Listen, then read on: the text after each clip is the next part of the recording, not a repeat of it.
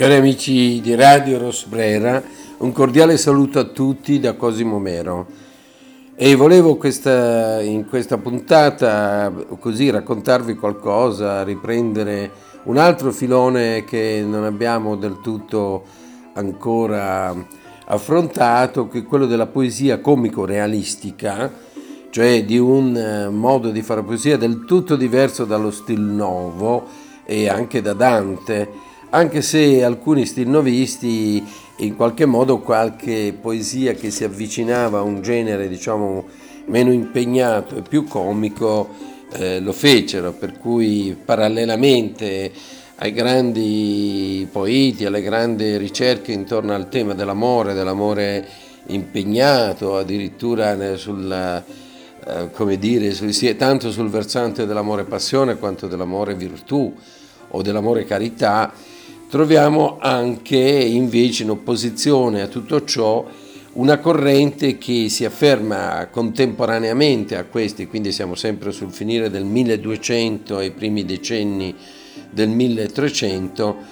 che mm, chiama altri valori in causa o disvalori, dipende da come li vogliamo intendere, che di molto si allontanano dalla poesia invece impegnata e di tono assai serio anche sul piano filosofico di un Cavalcanti o di un Guinizelli o del grande eh, poeta di tutti i tempi eh, Dante Alighieri.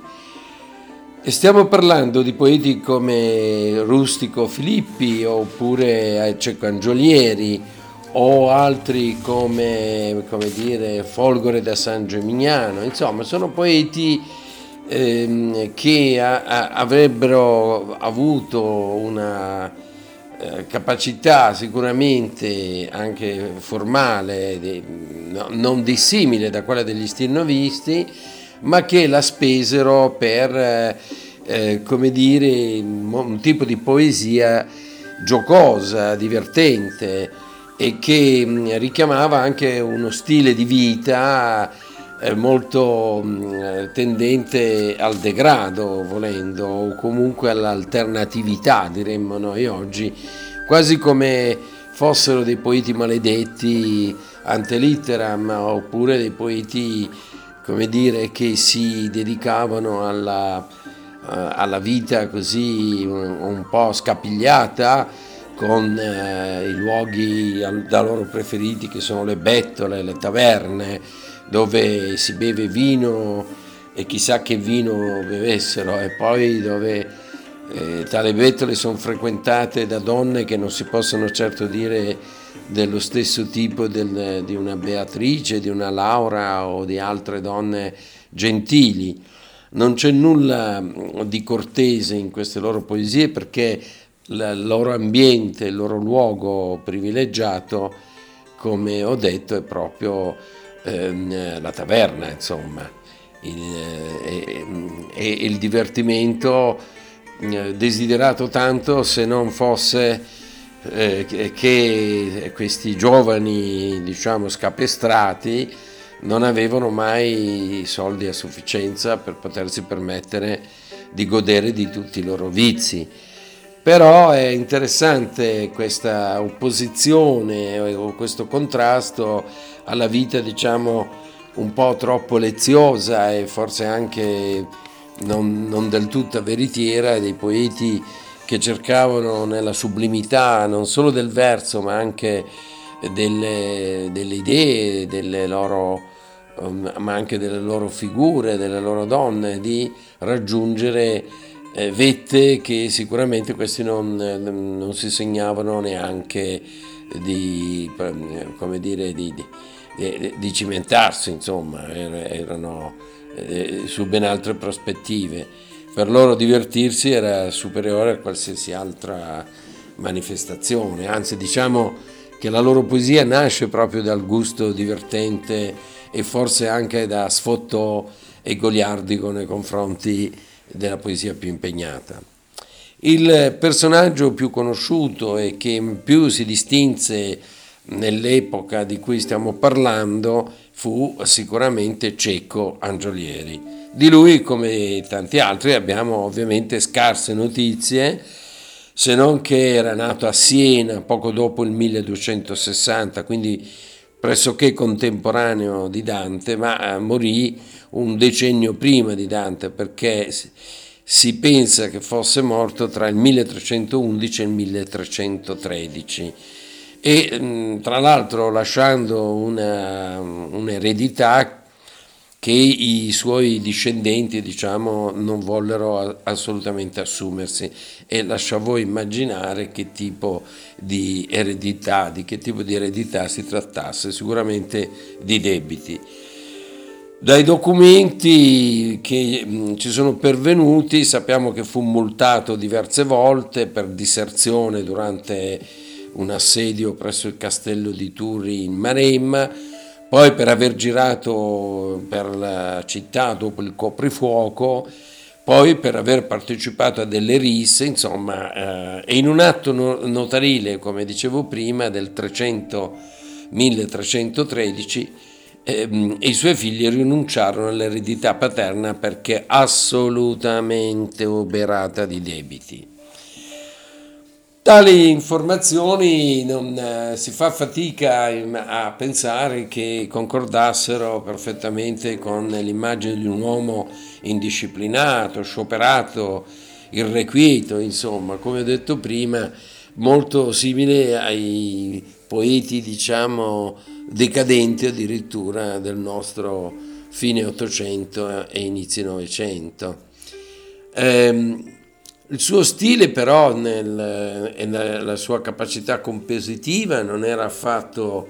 eh, istintiva né dire, popolare nel senso così più deteriore di questo termine, no, eh, aveva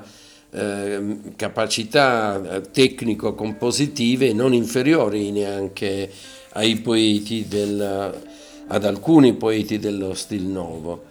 E però um, ovviamente di, i valori e i concetti di cui parla ci conducono così eh, curiosamente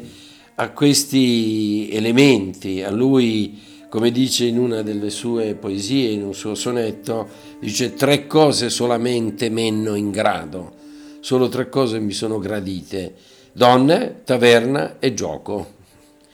Eh, questa è la sua felicità.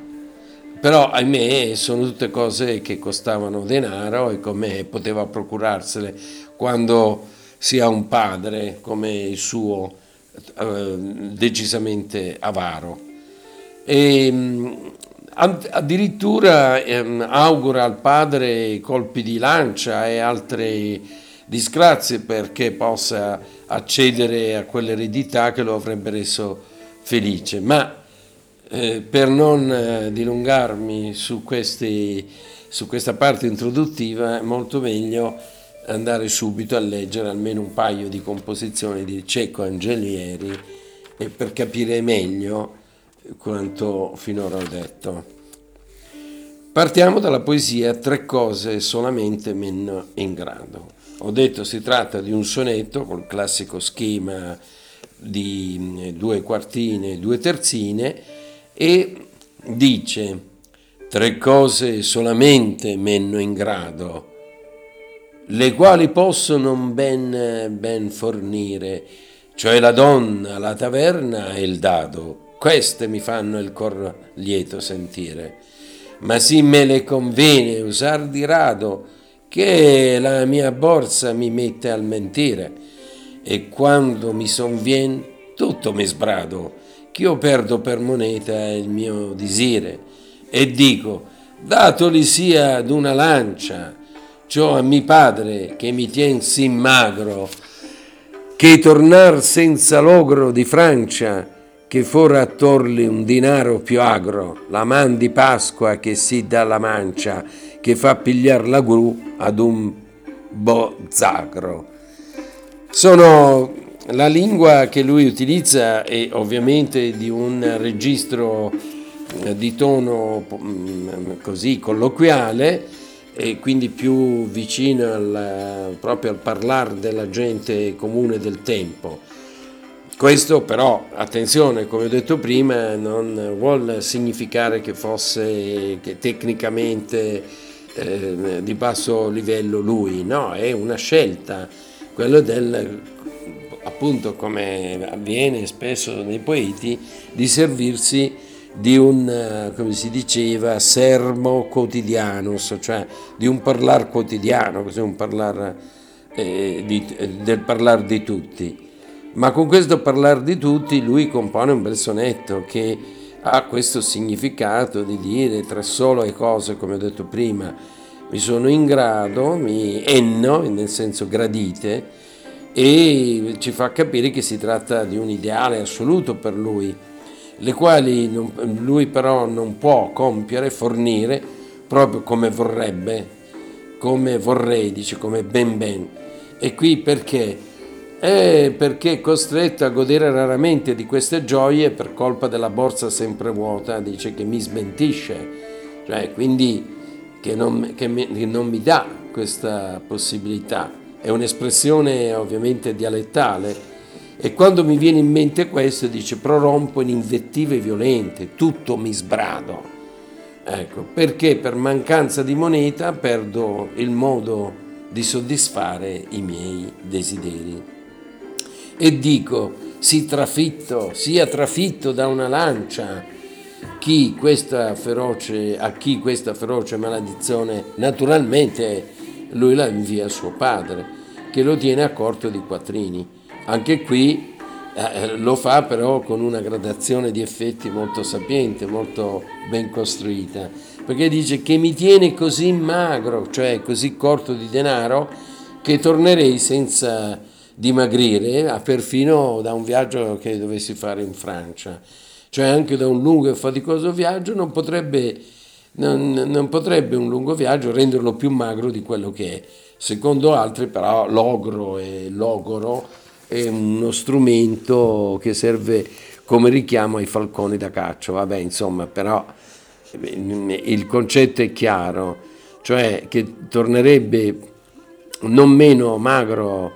dalla Francia per come il padre è avaro con lui. Dice che fora torle un denaro più agro, e quindi riprende, poiché togliere un soldo a mio padre sarebbe più malagevole anche la mattina di Pasqua, quando pure tutti usano dare mance, che non far catturare una gru a una poiana. Quindi la poiana che è capace di catturare piccole prede, topi, uccellini, non certo un uccello grosso come la gru. Ed è una metafora per indicare che l'avarizia di suo padre è tale che non darebbe neanche una mancia per, un piccolo, eh, dire, per una piccola possibilità come quella della Poiana quando ha le sue piccole prede. Hanno un andamento proverbiale ovviamente perché qui si riferisce a qualcosa di popolaresco che, mm, che era un detto insomma, della gente del tempo. Ma la poesia più famosa di, di Cecco Angiolieri, come tutti molto probabilmente già sapete, Se io fossi fuoco arderei il mondo. È una fantasia truculenta veramente, ma divertita, caratterizzata anche da un certo cinismo e da parole che, mm, di compiacimento quasi di se stesso, che tocca il vertice proprio della, mm, come dire, del,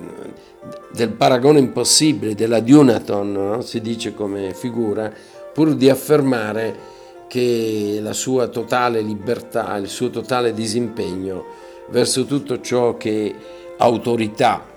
e bruttezza nel mondo. E dice, se io fossi fuoco arderei il mondo,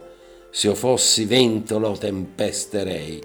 se io fossi acqua il annegherei, se io fossi Dio manderei il profondo, se io fossi Papa allora sarei giocondo,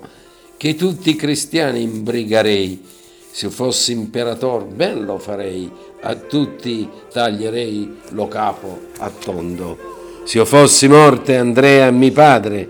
se io fossi vita non starei con lui,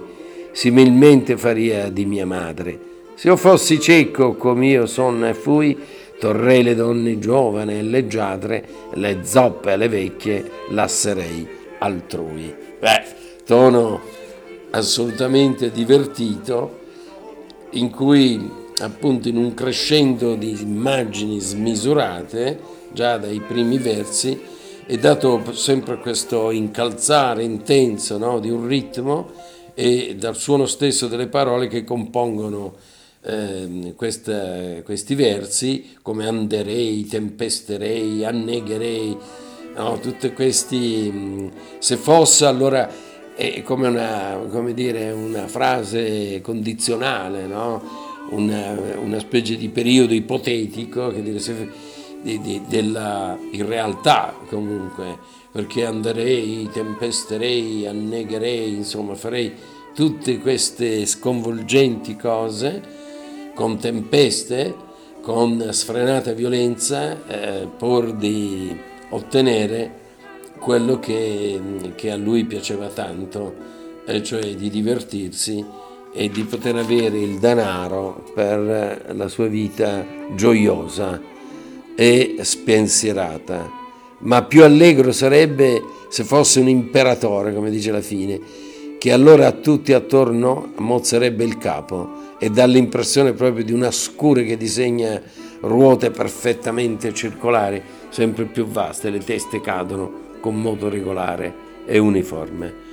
Insomma, più volte Cecco parla del crudele odio che tra l'altro porta per suo padre, ma qual è la ragione? Il vecchio è esasperatamente avaro, non gli dà un soldo, dovrebbe morire, che così Cecco eh, potrebbe ereditare e con i soldi ereditati fare quello che desidera. E tutto qui, insomma, questa, mm, dire, questa forza, questa vis eh, poetica e polemica nei confronti del mondo e della società. Prima di chiudere questa conversazione eh, sarebbe interessante, ma eh, il tempo fugge come sempre, anche leggere Becchin d'Amor che vuol falso tradito, dove in un dialogo vivacissimo e serrato, a botta e risposta tra il poeta e la donna amata, viene fuori la figura di un personaggio appunto femminile, la figura di una donna, che non è certamente eh, la donna del, dello stil nuovo, anzi è esattamente il correlativo negativo, potremmo dire, della donna stilnovista, perché addirittura, eh, come dire, in questo rapporto eh, si rovesciano i, i, i, i, ruoli. A dominare non è il maschio, diciamo, Becchin, eh, Becchina che è una donna, è, è lei la dominatrice e non Cecco che mm, in qualche modo vuole riconquistarla dopo averne combinata qualcuna e lei sostanzialmente gli, gli fa capire che lui che non ha nessuna intenzione di tenerlo stretto per i vestiti, anche se Cecco dirà che eh, invece si sente trattenuto nel cuore. E insomma, il, il concetto è ben chiaro di questa poesia perché è una vera e propria caricatura dell'intellettuale che cerca di far colpo sulla popolana. Ecco. Dall'altro Becchina, feroce, implacabile, che non se le lascia fare e addirittura giunge a, a, come dire, a deriderlo, a deridere il suo presunto amatore. E, e tra l'altro fa capire che ha ben altri interessi rispetto a quelli che chiede lui da quella situazione e quel desiderio di rapacificazione. Becchin d'amor, che vuoi falso tradito, che mi perdoni. Tu non ne sei degno, mercè per Deo, tu vi è molto gecchito e verrò sempre. Che sarà mi pegno? La buona fe, tu non ne sei mal fornito, non inverdi te, non calmar che io ne vengo. In che fallai? Tu assai che l'ha bodito, dimmelo amor, vuoi che ti venga un segno, vuoi che io muoia? Anzi mi par mill'anni. Tu non di bene, tu mi insegnerai e io morrò o me che tu mi inganni, Dio te il perdoni e che te ne vai? Oh potessi io tegneti per li panni, tu tieni il cuore e terrò coi, e, di, e terrò coi tuoi guai. E quindi ti tengo forse stretto? Dice, tu tieni il mio cuore, dice Cecco a Becchina, e lo terrò in modo da darti continui dolori. E quanto apprendiamo dal, poi anche da altri sonetti, conveniva a Cecco invece di questo inutile spreco di sentimentalismo allargare anche lui, ma per lei, i cordoni della borsa. Quindi vedete, è un clima totalmente diverso da quello affrontato in precedenza con le donne gentili e con lo stil nuovo e quel sublime amore che porta la figura femminile ad essere un angelo e l'amante ad elevarsi con essa. Qui non c'è nessuna elevazione, però ecco, mi preme sottolineare che il ruolo della donna qui spicca maggiormente in una dimensione più paritetica con l'uomo. E con questo, sperando di aver dato un contributo, io vi saluto caramente e vi do appuntamento alla prossima puntata con la lettura del sesto canto dell'inferno di Dante. Arrivederci, anzi, eh, che dico, a risentirci tutti.